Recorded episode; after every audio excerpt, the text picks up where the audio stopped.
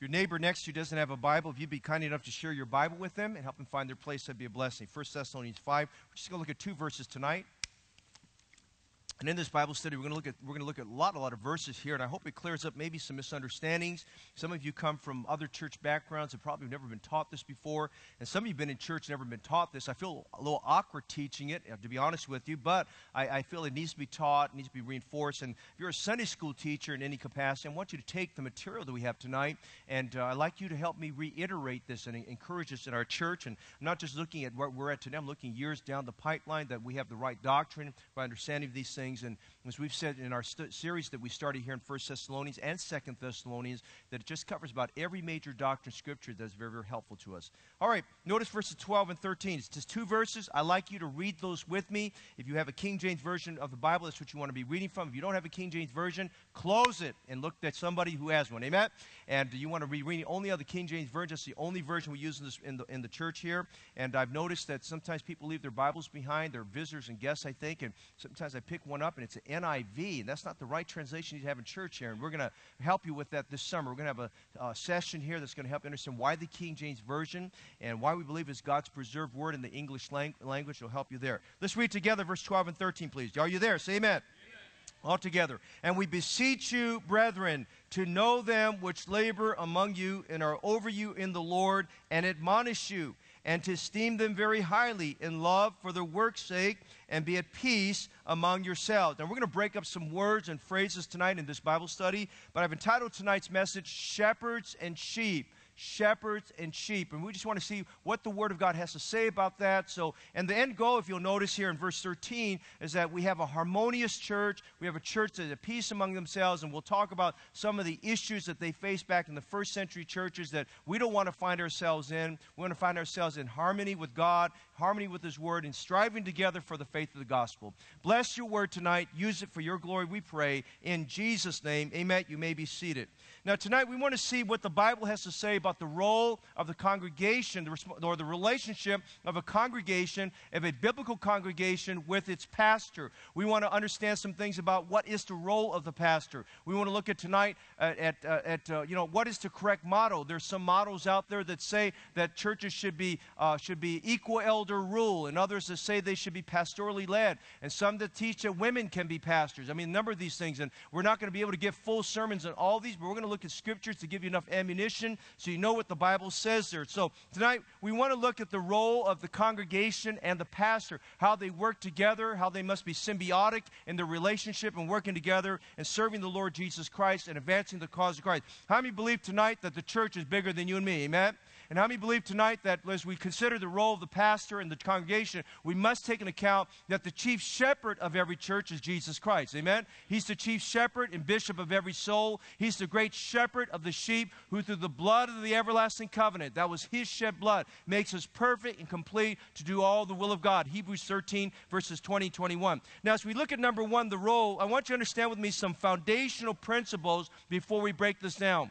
And I don't know if these are in your notes, but I want you to notice, uh, I want you to consider me some foundational principles. You might have to fill these in as we look at the role. First of all, the Bible teaches that churches are to be pastorally led. Churches are to be pastor led. This not, does not mean staff led. This does not mean deacon led. This does not mean department led. This does not mean committee led. This does not mean organization, uh, some kind of other organizational attempt. God designed that the local New Testament church is to be pastorally led. Go with me over to the book of Revelation with me tonight, and I'll give you one of several instances of this. But notice Revelations 2 and 3. Please turn there. We're going to look at a lot of scriptures tonight. You're going to help find out if you're new to the faith, you're a new believer, you're going to find out where the books of the Bible are. Amen? You're going to learn really quickly. We're all 66 ready, even though we're not going to look at all 66. But notice here, Jesus Christ, our Savior, is addressing seven distinct churches during the first century and uh, he refers to them as golden candlesticks. And that's just a great uh, illustration for us to think about that God sees every church as a golden candlestick in a place of darkness. And notice beginning in verse 1, chapter 2, verse 1, he says, Unto the angel of the church at Ephesus. Now, the angel of the church at Ephesus is not metaphorically talking about a literal angel, he's talking about the pastor of the church. The word angel is also translated the word messenger. You might want to write that down. It means a messenger. Angels are messengers of God. And so God is is writing here to these seven churches that are found in, in, in, in uh, Revelations 2 and 3. He refers to them as messengers unto the angel of the church at Ephesus. Now, I believe as I read this verse of Scripture, and you cannot prove any otherwise, that he's talking to one man who is the pastor of that church. And we'll say some things about that. Go down a little bit further. Notice in verse 8, he says in chapter 2, verse 8, unto the angel of the church at Smyrna, the church of Smyrna. Now, by the way, let me just say this. I believe that these churches that are referred to here, that are, that are in this area called Asia Minor, which is now modern day Turkey, that is be, they're being redressed here. I believe all those churches were started at the time Paul was ministering down to the church at Ephesus. The Bible says that the word of God spread throughout all of Asia in a two year period of time. I'm, in my heart of hearts, I believe as I study the scriptures that these churches were started there. People, men got fired up about the gospel and they went there and started churches there. Notice we see in Smyrna there was a pastor. This church was a, was a pastorally led church. Notice in verse 12, the Bible says, Unto the angel of the church in Pergamos, right? There was a pastorally led church in Pergamos. And we can go on and on and on. Notice chapter 3, verse 1. Unto the angel of the church at Sardis, he writes. He's talking about a pastorally led church at Sardis. We go down to verse 7 of chapter 3. Unto the angel of the church in Philadelphia. He's talking about a church that was led by a pastor in Philadelphia. And then we go down a little bit further in verse 14. Unto the angel of the church at Laodicea, right? These were churches led by pastors. You go to the book of Colossians, as Paul writes to the, the Colossian church. I believe a man that was there that, that, that was named Epaphras was the pastor at the church in Colossae. There's many things that lead us to believe he was the pastor there. I think as we look over in Philippians chapter 2, I believe this man by the name of Epaphroditus, Epaphroditus was the pastor for a period of time there at the church there at Philippi. So we can see that over and over again. My thought I want to give you tonight is that the Bible teaches that churches are to be pastor led. Now, let me give you a thought here. I want you to go with me to 3 John, 3 John chapter 1. There's only one chapter, 3 John chapter 1. And I say this because we find an instance, at least maybe one of two instances, where there was someone who tried to subvert the leadership of the pastor who was supposed to be leading that church there. And we're going to look at this for a moment. But go with me to 3 John and that's uh, right, right before the book of Jude, right before the book of Revelation. And go with me to verses 9 and 10. Say amen if you're there, because if you sneeze, you might miss it. Say amen if you're there. Okay, if you don't say amen, we're not going home. We're going to preach all night. I can preach all night tonight. Amen. Okay, verse 9. He said this I wrote unto the church. What church? The church at Ephesus. John was the pastor at the time. He was 90 years old. I wrote into the church, I wrote into the church, but Diotrephes, who loveth to have the preeminence among them, receiveth us not. Wherefore, if I come, I will remember his deeds which he, do, which he doeth, prating against us with malicious words, and not content therewith, neither doth he himself receive the brethren, and forbiddeth them that would, and cast them out of the church. Now, here's what happened John was, was away from the church at Ephesus, he was writing to them. And this man rose up as there's, there's three primary principal, uh, principal uh, personalities that are mentioned in 3 John. A man by the name of Gaius, who is known for his hospitality and, and, his, and his, just his generous giving. And another one by the name of Demetrius. And this man by the name of Diotrephes. Now, Diotrephes may have been, some believe that he may have been a deacon in the church or he may have been a very strong personality that, that was used of God at one time to help trying to spirit things forward. But this man got to a place where he became very power hungry and he wanted to be in control. He was a very controlling individual individual. And the Bible describes him in verse 9 as a man who loved to have the preeminence among them. In other words, he subverted the responsibilities, he subverted the role and the place of the pastor. And based in doing so, he led in opposition and he was against the Apostle John. He was against apostolic authority. He was against pastoral authority. In fact, the Bible describes it this way John said he was prating against it with malicious words and he would not receive the brethren or others who came to that church. Now, I, I put that there so we can understand. You know, we're looking at the church today, it's a pastorally led church church. But there may become a time where there may, you might have a vacuum in the church, and there may be a place, a time when the church is going to be looking at a new pastor. You better be very, very careful, strong personalities in the church, and you better be very, very careful that for power plays that happen. By the way, even when Jesus was in at the latter stage of his of his ministry, there there was a power play happening among the disciples, among his apostles. There in Matthew chapter 20, those are real things. Strong personalities like to exert themselves and prove themselves and things like that. And I'm just saying tonight where that the Bible teaches churches are to be pastorally led. Second, we're still talking about foundational principles. Secondly, we believe that the Bible teaches a primary lead pastor and not equal elder rule a primary lead pastor, not equal to rule. Now, equal to rule is, is basically saying this that we have 10 pastors, or whatever the number may be, and they're all the same in capacity. One may be a teaching pastor, one may be an administrative pastor, but they're all equal in rule. We don't have one that makes major decisions. Now, as we read the book of Revelation and we study the, the beginning here, of the, the unfolding of the role of the pastor, we don't, I don't find anything that gives any inference there of an equal elder rule. Now, let me just tell you, wherever you read about that model, predominantly you find it in Protestant churches, and predominantly you find it there in Presbyterian churches. Now, I understand where they're coming from. Many of those churches pro- that have gone that way got the way because they got burned by what we call author- authoritarian, uh, authoritarian leadership. Authoritarian leadership is where the pastor makes all the rules, makes all the decisions. Nobody says it's a dictatorial that he has there. And there's a difference from authoritarian rule and authoritative rule. Now, we believe in authoritative rule, which is what the Bible teaches, okay? But what, what happens there is these, there was a period of time where a number of churches, there was, there was incredible uh, abusive behavior by these pastors, where immoral behavior happened, and they were very controlling, manipulative. And so some of these churches, just to kind of circumvent that problem, they got away from the Bible and the rules that the Bible gives, and the Bible tells us what to do in those things. And instead, they said, well, this will balance out the power. Well, I can tell you there's been churches where there's been equal elder rule, and they've had the same problems, okay? And I'm not going to name them tonight, but they've had those same problems. And they're mega churches that have done those kind of things. I'm just saying to you tonight, we believe the Bible teaches there is a primary lead pastor and not equal elder rule. Now, why is that important? Because as we go along over time, we, we may ordain men to the ministry. We ordain men to serve here in the ministry. We ordain them so they can be an asset to the pastor and to the church for baptisms, for funerals, officiating, those type of things. Now, they can be an asset to the church maybe as we start maybe satellite churches, and maybe one of them will go out and be the lead for that particular church and that extension there, which we're studying some models right now and some opportunities right now. We hope that God will lead us to.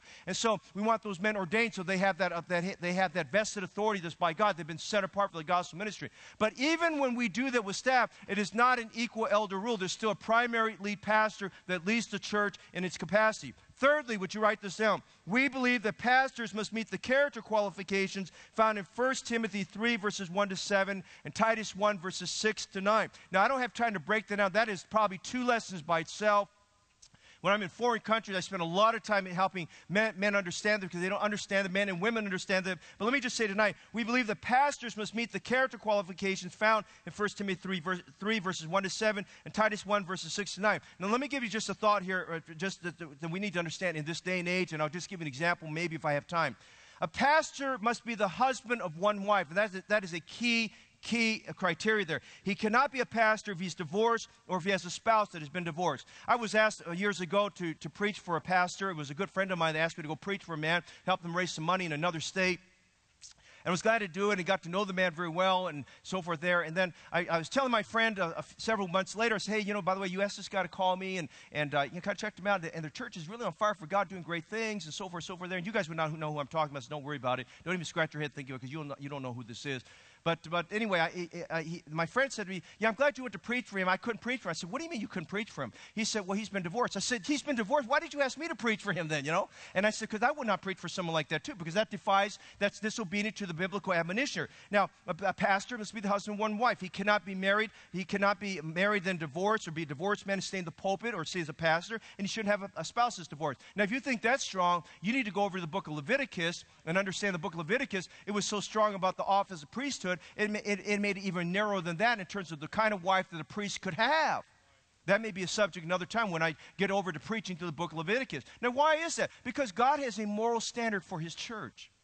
Not only does God have a moral standard for his church, he wants a right example for the body of Christ to follow there. God's not against divorced people. God loves divorced people. Churches have divorced people, and we love and we minister them. But I'm just saying tonight, we have to understand from the office of pastor, God has a much higher benchmark, a much higher criteria that we must follow. Fourthly, I want you to understand something else. Women are not sanctioned by God to be pastors or teachers of men or to be co pastors of churches. Amen? Oh, you guys don't believe that, do you? Let me say that again. Women are not sanctioned by God to be pastors, co-pastors, or teachers of men. Go with me to 1 Timothy. That looks you guys, a lot of you guys don't know what I'm talking about there. Go with me to 1 Timothy chapter 2. 1 Timothy chapter 2. 1 Timothy 2, please. Notice what Paul says here. He says here in verse 11, Let the woman learn in silence with all subjection. But I suffer not a woman to teach, nor to usurp authority over the man, but to be in silence. For Adam was first formed, then, then, then Eve, and Adam was not deceived, but the woman is being deceived and was in the transgression. Notwithstanding, she shall be saved in childbearing if they continue in faith and charity and holiness with sobriety. All the Bible's saying there is that, that women are not, God did not designate in the, in, the, in, in the order of things that women would be pastors churches. Now, women could be very good teachers. And I'll be honest with you, I've heard some women speak. I think there's some women that are better, better speakers than men sometimes in some cases, amen? But they're not, they're not designed to be a pastor. Now, if you're watching, if you're watching this stuff on TV and you see Joyce Myers up there and she's the pastor, whatever, television show, she's not a biblical pastor. She's disqualified because she does, that's not following the word of God. That doesn't mean women can't teach children. That doesn't mean women can't teach other women and be in that proper role. But God has designated here that the men are to take the lead. Now, let me just say this tonight. Men, I realize we're in a, we're in a society where the role of men, men seems to be declining. There's more of a femininity essence, uh, uh, emphasis than there's a masculine. But let me say tonight, we are a biblical church. We're a Baptist church. I'm going to say, men, men, you ought to rise up to the occasion and realize tonight men need to set the leadership for the church. Amen? So that's why we have men's barbecues and things like that there, okay? I'm just saying tonight, and this has nothing to do with women. It's just saying how God has the leadership role in things. Now, why am I saying that? Because if you're not very careful, you're going to watch all this stuff that's going on in Christianity, and you got Pastor Joe, Joe Cool over here, and he's got Mrs. Cool over here, who happens to be the co-pastor of the church. That is not biblical. That is not a model that the God God sanctioned or blesses. You say, well, look at their growth. Growth is not, listen, growth is not the goal of the church. God is the goal of the church. We have to understand tonight that the goal of the church is to be more like Jesus Christ. The goal of the church, now we want numbers because numbers represent people and so that's an important thing. But growth is not the goal. Jesus Christ is the goal of every church here. Now let me say this tonight too. Romans 16 in many uh, uh, uh different non-English translations talks about Phoebe. Okay, now Phoebe is a true servant in the church at Cenchrea. But in some cases, some uh, go, go beyond, outside the scripture and teach that Phoebe was a pastor, so therefore, or, or, or it, because the word that's used for servant is the same word that's used for deacon, it's the word diakonos. So some would teach that she was a, that she was a woman pastor. That's not what Paul was commending her for. She was not a woman pastor. That is totally taking the scripture out of context. In fact, if you look at the context of everything, Romans 16, Paul is commending all these men and women that were helpers with him in the Lord. In fact, he talked about them. They, he said they helped much in the Lord and, and things of that context there. Now, another thing to, be, to, just take note here some will take that verse about Phoebe and say that, well, therefore, uh, the Bible sanctions that women should be deacons. God did not sanction that either. Women are not deacons. There are no such thing as deaconesses in the Bible. Now, I'm not being discriminatory. I'm not beating up on women, anything like that. I'm just telling you what God says there. By the way, God did not sanction men to be mothers. I don't care what's going on, this, this junk that's going on in the media today. God did not make men to be mothers, He made women to be mothers. Okay? So I'm just saying tonight, as we consider the scriptures, we need to have those foundational, foundational understanding there, okay? Now, that's very quick. If you have more questions, come see me on the, on the side. I'll help you with that. Now, let's look at the role of the pastor. Number one, Acts 20, 28. Would you turn there, please? Letter A. Acts 20, 28. No, letter A. What is the role? It's an appointed role. it's an appointed role. Look what it says in Acts 20 28. Take heed therefore unto yourselves and to all the flock. Notice this phrase, over the which the Holy Ghost has made you overseers to feed the church of God. Sometimes they get asked, Who put you in charge? The Holy Ghost put me in charge. The Holy Ghost put the man in charge. Whoever God put in that place, he put him in charge. I didn't like that. I didn't like how the vote turned out. Too bad. God put him in charge.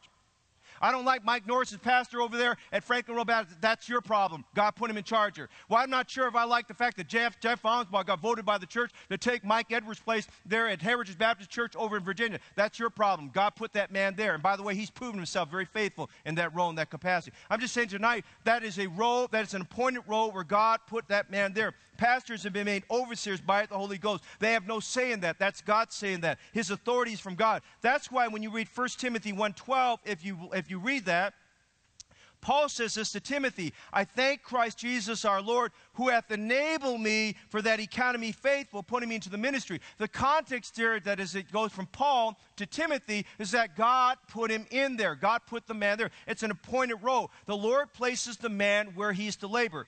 Letter B, what you notice is it is not only an appointed role, it is an authoritative role. Now I said something earlier. There is a difference from authoritarian and authoritative. Now, authoritative coincides with the word we're going to look at tonight. I want you to notice several verses with me tonight. They, I'm hoping that they're already in your notes. Acts 20, 28. Take heed therefore unto yourselves and to all the flock over which the Holy Ghost has made you overseers to feed the church of God, which he's purchased with his own blood. Now, I want you to notice several things here. Notice the word overseers, and please circle that. In Acts 20 28, as well as in 1 Peter 5, we see a minimum of three important words that describe the role of the pastor. One of these words is the word overseer, it's the word episkopos.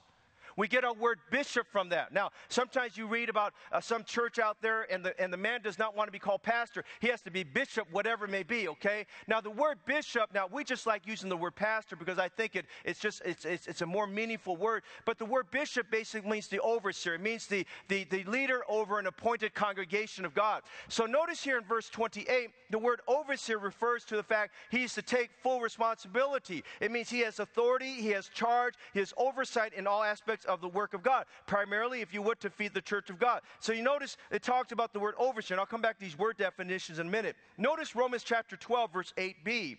In the middle of Romans, chapter, Romans 12, in the middle of eight, verse 8, it says, he talks about spiritual gifts and what we're to do with those spiritual gifts. And he says, He that ruleth with diligence. Now, if you get into study the word there, the word ruleth coincides with the leadership of the pastor. It's saying pastors need to work, they need to lead with diligence, they need to lead with, with exhortation, they need to work hard. Listen, if God relocates you somewhere, and, and oh, I pray He doesn't, we've already had three, three families get relocated this month here, but if God relocates you somewhere, you need to find a church where the pastor's hardworking. You need to find someone who's committed himself to the ministry of the word. He's preaching the word, he's out sowing, he's doing the work of the ministry. That doesn't mean he's doing everything. By the way, pastors are not supposed to do everything. Pastors are supposed to equip the congregation to help get the work done. Otherwise, the congregation cannot touch its community for the gospel of Jesus Christ, okay? But the pastor needs to be hardworking. He needs to give himself to the ministry. That's what the word addicted means. He needs to be completely given to the ministry. That's why Paul told Timothy, give thyself wholly to that. You know, because we need to give ourselves wholly to that. So notice he must rule with diligence. Look at 1 Peter chapter 5. Verse 2 Feed the flock of God which is among you, taking the oversight thereof. The word oversight, overseer, episkopos, bishop, has idea authoritative leadership. Now I mentioned that there's certain words that are found here. We find the word, we find the word overseer or episkopos which speaks about the leadership of the pastoral role. We notice the word feed. Do you see the word feed there? Feed the flock of God in 1 Peter 5. What you notice is the same phrase that's used over there in Acts 20 28 to feed the church of God. Now, it's one complete word. It's the word poimano. Poimano is where we get our word shepherd. In fact, wherever you find that, you're going to find where it references pastors. If you find, even find the word pastor, it's always in reference to pastoring. That's why we like to use the word pastoring because it refers to shepherding and sheep there, okay? So we have that. There's a, there's a third word that we'll find here uh, also here too, and that's, that, that's the, the um, let me see here. We feed the flock of God.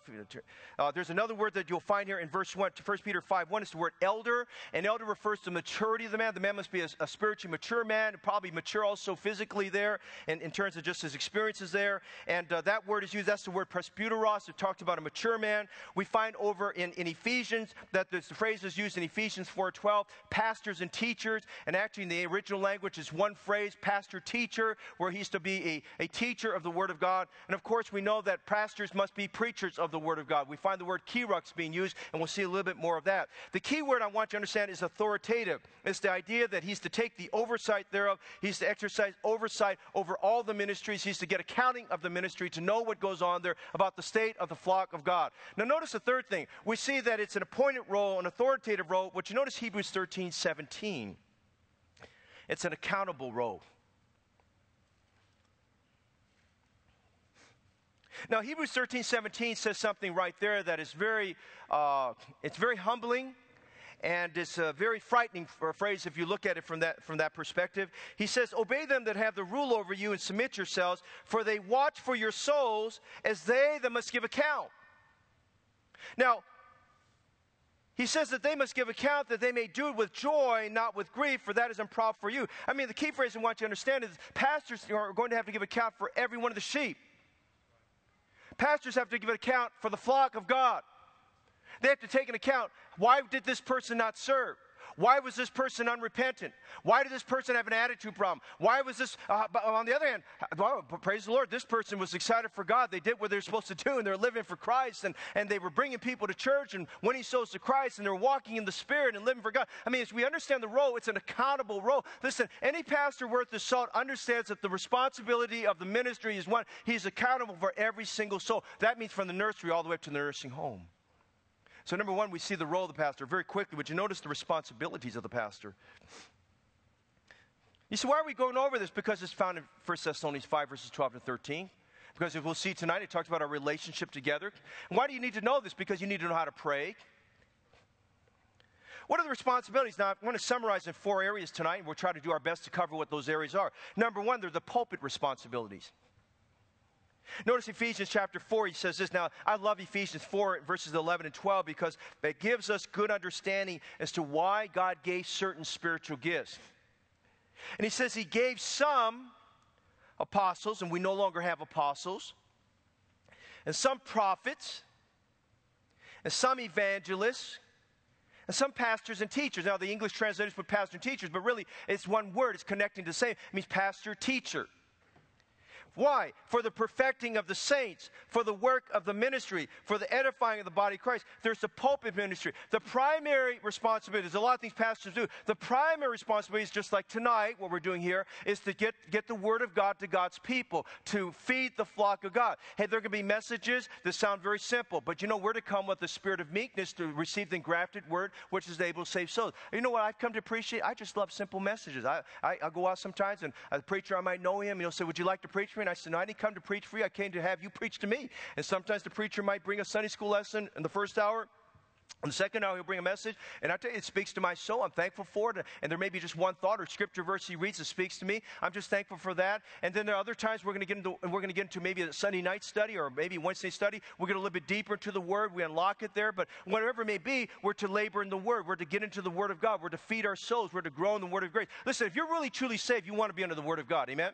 You're truly saved. You really are on fire for God. You want more of the Word of God, not less of the Word of God there. So we see this, this, this need here for shepherding and feeding. That's why Paul told the pastors at, at, at Ephesus, feed the flock of God, feed the church of God there. Peter said, feed the flock of God. Now, feeding is through teaching, feeding is through preaching. Notice 2 Timothy 4, because Paul wrote to Timothy, his protege in the faith, he said, Timothy, now I, he said in chapter 1, you need to stir up the gift that's in you. And the gift he was talking about is the gift of preaching. You're doing less preaching and not more preaching. He says, you got to get back into more preaching here. And then as he got to chapter 4, he just charged him. Look what he said here I charge you, therefore, before God and the Lord Jesus Christ, who shall judge the quick, that means the living and the dead, at his appearing and his kingdom. And he talked about accountability here. Notice when he says, preach the word, and then notice there's a semicolon there. He said, preach the word. He said, now, Timothy, uh, regardless if your congregation is growing or your, congregation is declining, whether your congregation is, in, is happy or your congregation is hurting,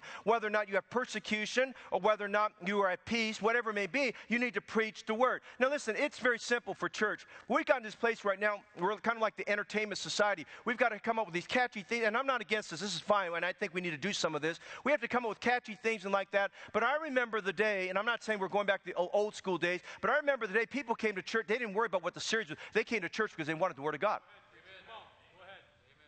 Now, if you've gone to a place you only come because you want to know what the topic is, you're out of fellowship with God. Your soul's not hungry for God's Word.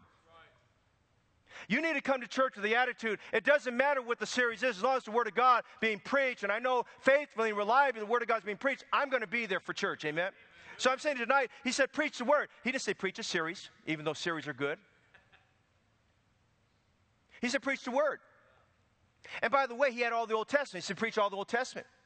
And he had first and second Thessalonians by the time. He said, preach that, amen. He said, preach the word. He said, be instant in season out. He said, you got to be ready to preach. You, you got to have the word of God in your hand. You got to be ready to go at any time's notice. Now, sometimes a little irks me. Somebody says, well, you know, Pastor, give me a little more time and I'll be ready. Listen, be instant in season, out of season, especially if you're called to preach.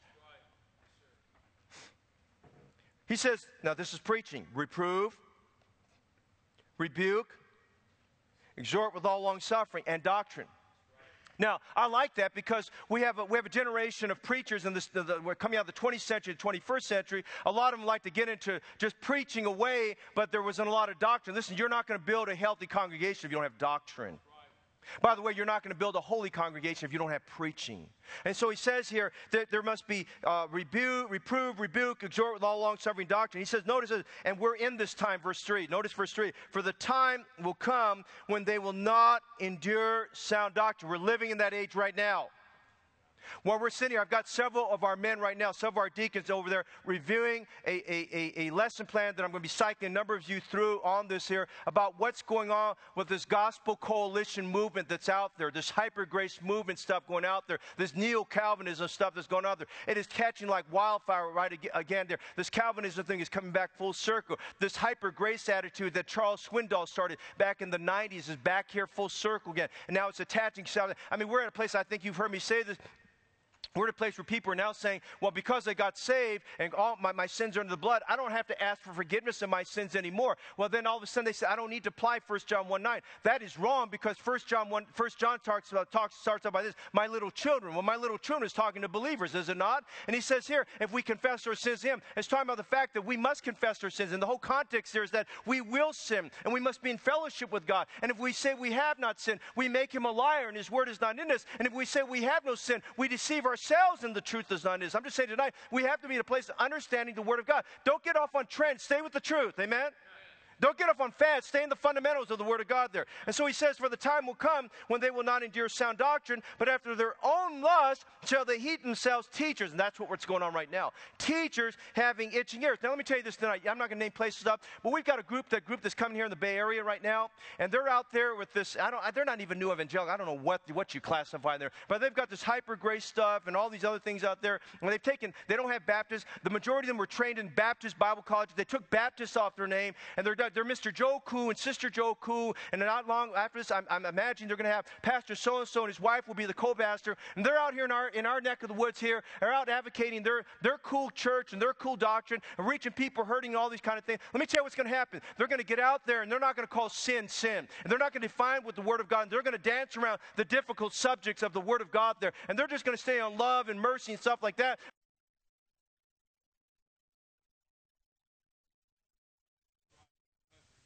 And so as we look at that context, I'm just saying tonight, we must be aware of these things and realize, you know, you want, you know, you're reaching people, sometimes they'll disappoint us. And I've had this happen a lot the last six months. Well, Pastor, I can't come back to church because we're, we're taking too hard, you take too hard of a stance on, on, on the Bible. We need to let up on the Bible. Hey, we let up on the Bible. We're not being biblical.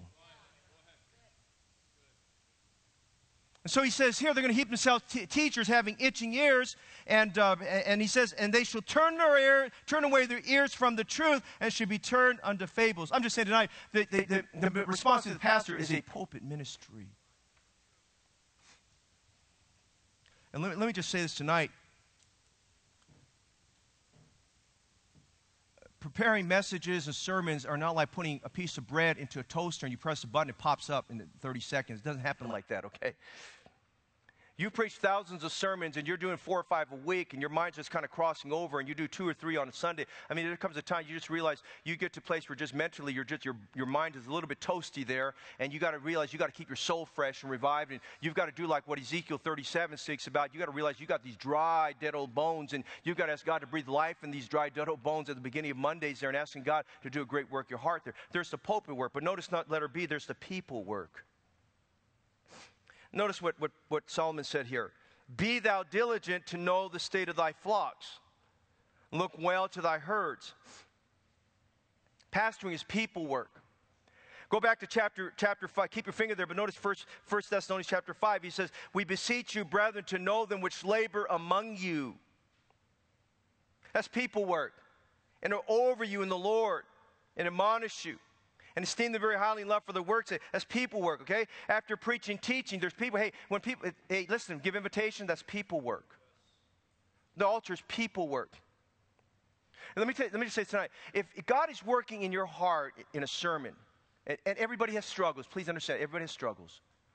And sometimes God may lead the preacher, he doesn't even know what's going on in your life, and God may lead the preacher, he just says something, you thought, man, I felt like a sword got thrust into me. Well, the Word of God's a sword and you feel like, man, I feel like a rock hit me. Well, you know, sometimes the Word of God is a hammer. But there are other times the Word of God is like honey to our soul. Amen? And we have to understand the reason why biblically we have invitation times is so that we can just be straight up with God. We can be honest with the Lord. It's not for the pastor to say, well, who raised their hand? What day? Eh, eh, you know what? At the end of the day, God's the one who's taking count. And we're doing ourselves a disservice. If we, if we listen, if we, the Holy Spirit speaks to us and we turn off the Holy Spirit of God, you just quench the Spirit of God. You quench them from doing an effective work, and you're not going to get that next level in your Christian life. Parents, you need to explain to your children why the altar is important. And parents, if you don't understand why the altar is important, you need to come see me very quickly so we can help you understand biblically the importance of the altar, okay? The importance of using the invitation. Listen, invitation time is holy time. Invitation time is a time where we, as, as a congregation, we must be praying for people who are new to the church and realizing that's a time where they can be transferred. Because listen, if you don't set a good example as a congregation, as a mature congregation, of responding to the Spirit of God, how is somebody new in the faith going to learn how to respond to the Spirit of God? Okay? People do what people see. And so it takes a lot of humbling on our part. We'll see something about that in a little bit here. Now, how, now, now, notice here in, in Proverbs 27, he says, You need to be diligent in the state of how do you do that? Well, from altar work, from discipleship and Bible studies. We get reports, we're supposed to get reports. From counsel, from group meetings, from one on one meetings, uh, from delegation, from studying the people, from self-reporting. I'm thankful for people just want to make a, make a call and say, listen, I got, I got issues going on. I just want to report. Can, can you help me out here? Just, and you know, I, I don't want to hear all this stuff. I'm not the priest and I'm not a confession box, but you know, I'm, I'm just sure people humble enough to say, you know, I just need to check in just to make sure I'm, I'm on the right path. Am I, am I, do I have a spirit-led life? Eh, would you help me with my prayer life? I feel like I just need to know. I've been a Christian a long time. You just, this is how we find out from ministry reports and things like that, or you're missing church. I mean, he says, know the state of the flock. And he said, Look well that hurts. I mean, the, the, the pastoral work, what he's talking about here, it's people work. Notice letter C, it's program work. Now, Matthew 28, 19, 20, you know those verses. You've been around church. But we're to propagate the gospel. Amen?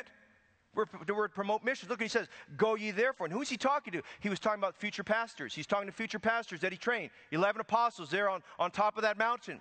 They were worshiping Jesus, and he said, All power is given to me in heaven and earth. And he says, Go ye. He's talking to those 11 men. Those 11 pastors to be. Go you therefore and teach all nations. There, the emphasis on the preaching, teaching ministry. The word teach is where we get our word discipleship from. He says, teach all nations. The word nations is where we get our is the word ethnos. We get our word ethnic from. He says, you're to teach everybody. And he says, listen, you need to be local in scope, but you need to be global in scope. You need to t- just envision yourself taking the word of God around the world and make an impact for Jesus Christ there. And he says, baptize in the name of the Father, Son, the Holy Ghost. And why does he emphasize baptism? Because he says it's not enough just to get them saved, you got to get them in the church. You got to disciple them. You want them to be a part of the church. Listen, greatest thing you could do after you get saved is join the local New Testament church. Amen. It's a privilege to be part of God's wife because you're part of the body Christ. You're part of that bride of Christ here. You get to serve the Lord through the local church. You get to participate in the Lord's table. I mean, those are wonderful things. We're, a, and when we talk about programming, we're promoting soul winning and missions and the Great Commission. We're promoting discipleship, reproducing churches, reproducing leaders, and doing the same thing over and over again. Notice Acts chapter 13. In Acts 13, 13 we have prayer, the program of prayer, and the training of laborers for the harvest. So here, we have the cradle of local missions missions here, the cradle for missions. He says, Now there were in the church that was at Antioch certain prophets and teachers, as Barnabas and Simeon, that was called Niger, and Lucius of Cyrene, and Manaen, which had been brought up with Herod the Tetrarch and Saul. I mean, what a, what a great church. They had five major pastor, te- they had five preacher teachers and one primary pastor, which was, which was, um, which was Barnabas. And the Bible says in verse 2 is they ministered to the Lord. And the word minister is not your typical word like diakonos, which means teaching. It's the word that the word the basis means this it worked, they were working themselves to death. They worked themselves, I mean, they, they stretched themselves thin. They, the Bible says they were ministering to the Lord in verse 2, it says here, and they fasted. They took time away from meals. They wanted to focus on, they were praying, God, the church in Antioch, you're using it greatly. They were being blessed in their offerings. People were giving. They were being blessed in, in helping, helping other churches stabilize. They helped the church of Jerusalem. They were growing exponentially. Souls were getting saved. They were influencing that area. Listen, at that time, Antioch, uh, Antioch uh, uh, uh that area of that city of Antioch was the second largest city in the Roman Empire there. And so they were going, they're saying, Lord, how can we have a greater impact? And God puts on their hearts, you're going to have a greater impact by going out of this church. You've got too much salt here spread some of the salt out and get start some more churches. And so as they minister, Lord, the Holy Ghost said, not man said. The Holy Ghost said, Separate me, Barnabas and Saul, for the work whereunto I've called them. Hey, those were their two best preachers in the church. And God says, Listen, we've got to do something great. We've got three men coming up. They're prepared. He said, They're there. I want you to take these two men. There's a bigger program I've got. And God had already told Saul about that. Now, Barnabas gets to be part of that team. And a gospel preaching team is set out. We know the rest is history. All the different churches that Paul started that had a major influence on that first century. There's prayer, there's missions, there's training laborers. Look at Acts chapter 14. In Acts chapter 14, it says, confirming the souls of the, uh, verse 22, confirming the souls of the disciples, exhorting them to continue in the faith, and that we must do much tribulation into the kingdom of God. And when they had ordained them elders in every church and had prayed with fasting, they commended them to the Lord on whom they believed. Now, what are they doing there? What's part of the program of the church? Strengthening the church, confirming the souls, having more preaching, not less preaching. That's what Paul did there. Basically, Paul went there and had a Bible conference with them. Paul went there and had revival meetings. He was encouraged to stay steadfast in the faith. He didn't cut corners with them. He said, "Look, you're going to have we're going to we're going to have much tribulation before you enter the kingdom of God. You're going to have trials." You're going to have difficulties. Says, just be real about that thing. And he says, not only that, but notice how Paul matured this church. We go to verse 22. He's confirming the souls of the disciples. He's exhorting them to continue the faith. But I like verse 23. They ordained them elders. You know what he was doing there? He spent time there in leadership development. He spent time there examining the men. How serious were these men about the Lord? He looked at these men. Are these men, are they following the faith of the pastor in the church? Are these men, men excited about the work, work of God? And he did choose novices, which is why, as we go from here, we get to 1 Timothy 3 and Titus 1, and Paul sets out the criteria of the pastors. He just didn't take new novices and put them there. He examined these men and said, Guys, the greatest work and all the work you can do is serving Jesus Christ. And if God put you to be a pastor, the Bible says this if any man desire the office of a bishop, he desireth a good work. It's a good work. And we need, let me tell you tonight, man, we need more pastors, not less pastors. We need more churches started. That's why Paul said to Titus, we need to start, he says, ordain elders in every city. Why? Because God given high priority to that. So he's talking here about steadfastness and providing able spiritual leadership. Look at 2 Timothy 4 5. He said, as far as the program of the church, he says, watch down all things. Be vigilant. Endure afflictions. Do the work of an evangelist. Timothy was not an evangelist, but you need to do the work of an evangelist. You need to keep, he was, he was kind of, he was kind of lagging back a little bit there in terms of winning souls and missions. He said, hey, you got to do the work of an evangelist. He, he said, make soul winning and, and evangelistic preaching the, the primary emphasis. He said, make full pull for thy ministry. You know he's saying there? The programs of the church keep the fire going. Start new ministries. Get people excited about joining new ministries, sustain current ministries, do the work of evangelists, casting vision. Hey, listen, thank God tonight as we look at some of these things, there's the pulpit ministry, there's the people ministry, there's the program ministry, but you notice there's a personal ministry. Responsibilities include personal work as well. There too. What kind of personal work? The pastor's own personal life. Look what he says here. Acts 20, 28, first thing Paul said to the elders of Ephesus, take heed therefore unto yourselves. Now, guys, you want to help your pastor? Pastors need time for their own personal lives. You can get away walking with God 30 minutes a day. If you're going to be in the ministry, that ain't going to cut it. Pastors need to work on their prayer time. Pastors need time where the Word of God is like going to a surgery. They need God to meticulously work in their hearts in a way that perhaps He's not going to work on you. He's got to work on the pastor before He works on you. And so He told these men at Ephesus, He said, Take heed therefore unto yourselves. Notice 1 Timothy 4, verses 14 to 16.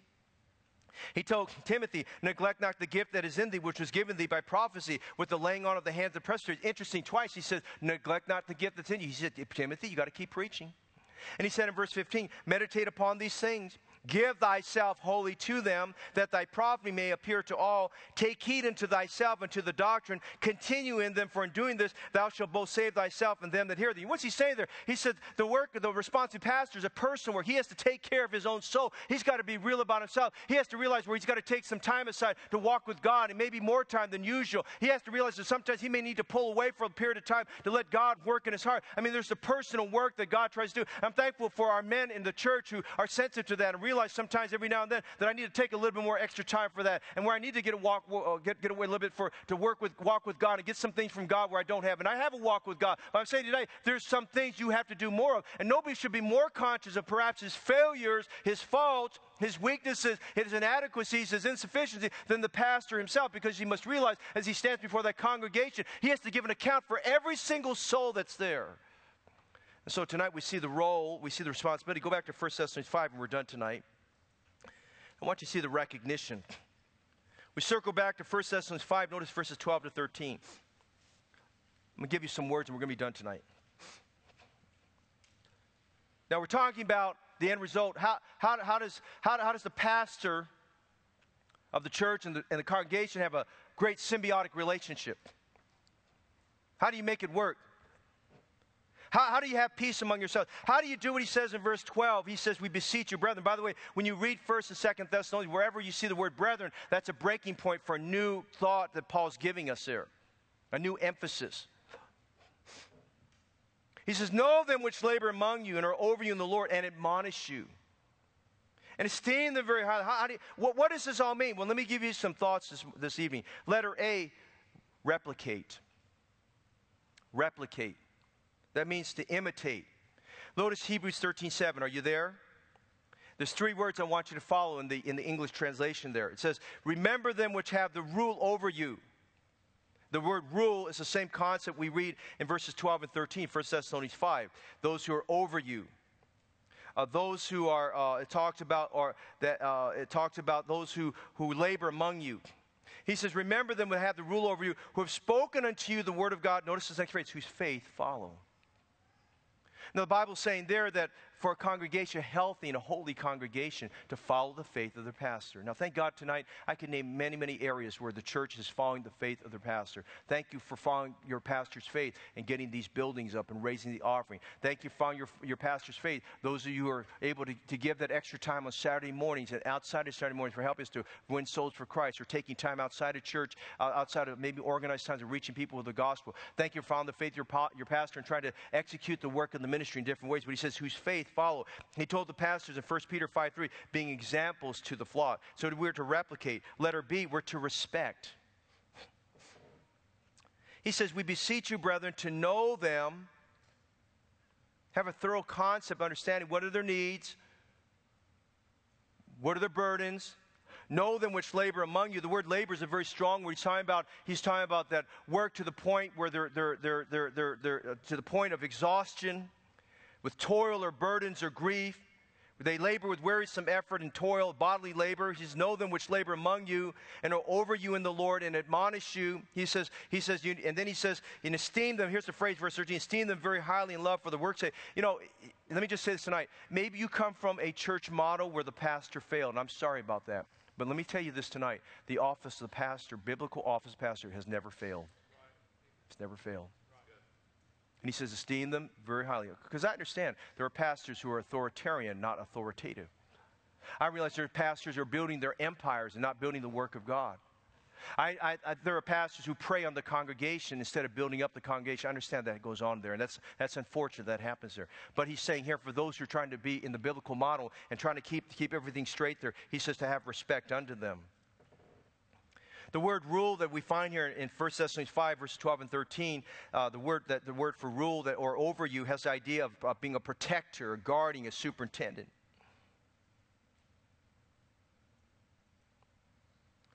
Respect your pastor. Let me take you to verse. Go with me to 1 Thessalonians chapter 5. Uh, excuse me, 1 Timothy chapter 5. And I'm helping you tonight because there may become a day I'm not going to be here. You're going to have another pastor one day you better follow these rules, or your church, you're going to lose your church. Do you hear what I said? Yes, Amen? Yes. Amen? You'll lose your church. Amen. And you're going to stand before God that you're the one who ruined the church. I would die to self if I were you, if you got this Diotrephes type of spirit there. And notice what he says here. Paul goes through all of the relationships in the church. Would you notice verses 1 and 2? Rebuke not an elder. I, I average, and I'm not, I'm not plotting myself on the back, and I'm not, I'm not proud of it, and I'm not saying that I'm perfect or anything like that. Don't, don't get me wrong. But I don't average a week. I mean, I have a week, every week goes by, I have somebody that comes up and gets in my face and has something very negative or very undermining or very derogatory that says it's been from day one. I'm thankful God prepared me for that because I, I just kind of walk off, and I don't, I don't go home with a hurt conscience or anything like that. I'm grieved, but I don't go home with a hurt conscience. But notice what he says in chapter 5, verse 1 rebuke not an elder. The man was in our church one time many years ago, and he just had a, he had a very maverick spirit about things, and I tried to help him. And he went to another city, and he felt he had a he felt he, he, felt he had this this this evangelistic fervor about things. And he went to a city where another pastor is a friend of mine very good friend of mine. In fact i just saw him when i was on vacation several weeks ago. He's a good friend of mine. And uh, that pastor friend of mine called me up. He says hey this guy from your church? I said oh man what happened? And he said yeah he said you know he just did this thing here. And so he, he got he got really and he, and he did this to me too. And he, he got very testy with this pastor friend. This pastor friend of mine is a very meek man. He's an incredibly meek man and he just said some things that weren't right. And, and my, my friend, I was surprised. He said, oh, Pastor Fong, he said, I got to tell you this. He did that to me. And he said, he called him by name. He said, Sir, rebuke not an elder. Let me tell you tonight, it is, you are out of your place to rebuke your pastor. You're out of your place. Now, if I'm in sin, that's a different story. If I preach wrong doctrine, that's a different story. But I'm telling you right here, he says, rebuke not an elder. He says, but entreat him as a father and the younger men as brethren. Now, don't get this goofy idea that we're, we're everybody, we're, we're, you know, we're, we got our arms around anybody. He says, you treat the younger men as brothers. And he says, the elder women as mothers. The younger is sisters with all purity. What's he talking about there? Well, these churches, because there were pagans that got saved, came to the church. He says, you got to have the right perspective about your relationship. I'm saying tonight, number one, there must be respect. Number two, there must be rep- we must replicate. Notice letter C, we must remember. That's what he's talking about in verses 12 and 13 of our passage tonight. And I've given you other references there, but we must remember. He talks about pastors who labor in the word and in doctrine. He says here, remember them. In Christ like respect, he says, know them which labor among you, okay? Hey, you know, it's not just for the pastor to get to know you. As the church continues to grow and we try to break the church down to smaller size get to know people, it is your responsibility to bring people to get to know the pastor. That's why I encourage everyone when you bring a guest to church, I'm not trying, I'm not trying to be Mr. Somebody in their life. I want to know who they are. I want to know that, that, that everybody needs to have a church and everybody needs to have a pastor, okay? When you go sowing with me, I tell everybody I go to, I said, listen, I want to earn the privilege to be your pastor. Why? I want them part of it. Don't you want people to be part of Heritage Baptist Church? Amen? Don't you want your friends to be part of the church? I mean, if you're not part of your church, then not, it's not the church's fault, it's your fault. You ought to be thankful. Listen, I want to, I want to bring them. I want to meet my pastor. I want to know that, you know, we, this, is, this is a great place. I want to know that, I want to see our buildings. I want to see what God's doing here. I want to see our nurseries. I want to see that God's blessing the church here. I want to meet your friends. I want to meet your family members. I mean, that's how we get to know them. But he says, but he says here, know them which, which labor among you. Take care of him. Pray for him. Be available to him. Uh, remember them that rule over you. I mean, if you do anything else, like people ask me that I had several times this week, what can I do for you? Pray for me. Pray for me. You think you got fiery darts at you? I got several more. And then notice we must be resigned. He says, Be at peace among yourselves. Now, what's he saying there? Well, as members, and pastors, member of the church too, as members, we must strive for a harmonious relationship in the church. Hebrews 13, would you go back there with me, please? Look at verses 17 24. Obey them that have the rule over you and submit yourselves for they watch for your souls, that they that must give account, for that they may do it with joy and not with grief, for that is unprofitable for you. Hey, don't make the work of your pastor grievous. Listen, one day I'm not here, you get a new guy, he's not going to be the same as me, and, and you're going to find out some things. Everything in the first six months, you'll be on a honeymoon, everything's great, and after by the seventh month, you're going to realize this guy's got all kinds of problems. Amen?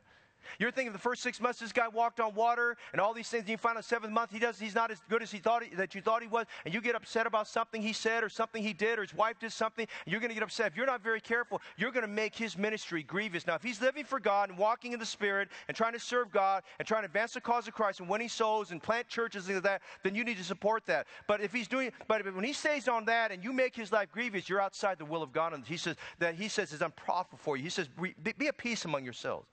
Then he said in verse 24, salute them that have the rule over you and all the saints. You know what he's saying there? He's saying, listen, in the, church, the believers he's writing to in Hebrews and First Thessalonians, they had pastors.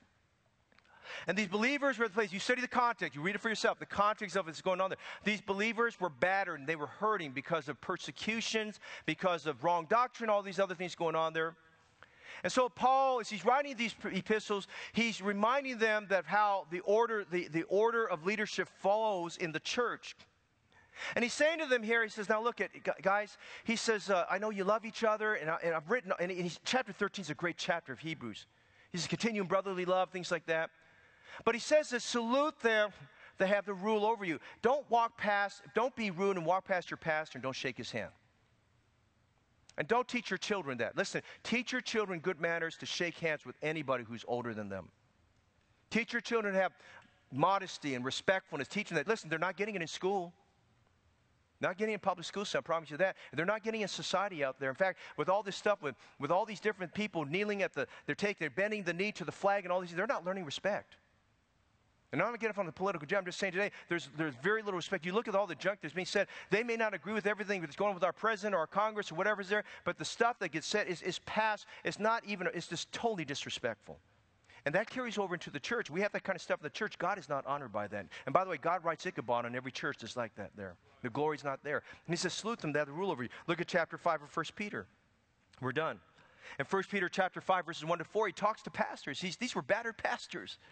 They had to get back on the focus. They had to get back to verse 1, winning souls, verse 2 and 3 of um, feeding the flock and taking the oversight thereof and being a good example and serving, serving God's people, not for the money, but out of a good heart. Then he gets to verse 5. He says, now he shifts the conversation there. He shifts the emphasis. He says, now, I've talked to pastors. I need to talk to the congregation. That's what, that's what we're doing in 1 Thessalonians 5. And he says to the congregation in verse, 1 Peter 5 5, likewise, ye younger. Submit yourselves unto the elder. And the elder is not just talking about older believers, he's talking about the pastors. He's talking about the maturity of the officer. Go back and look up the word. It's the word presbyteros.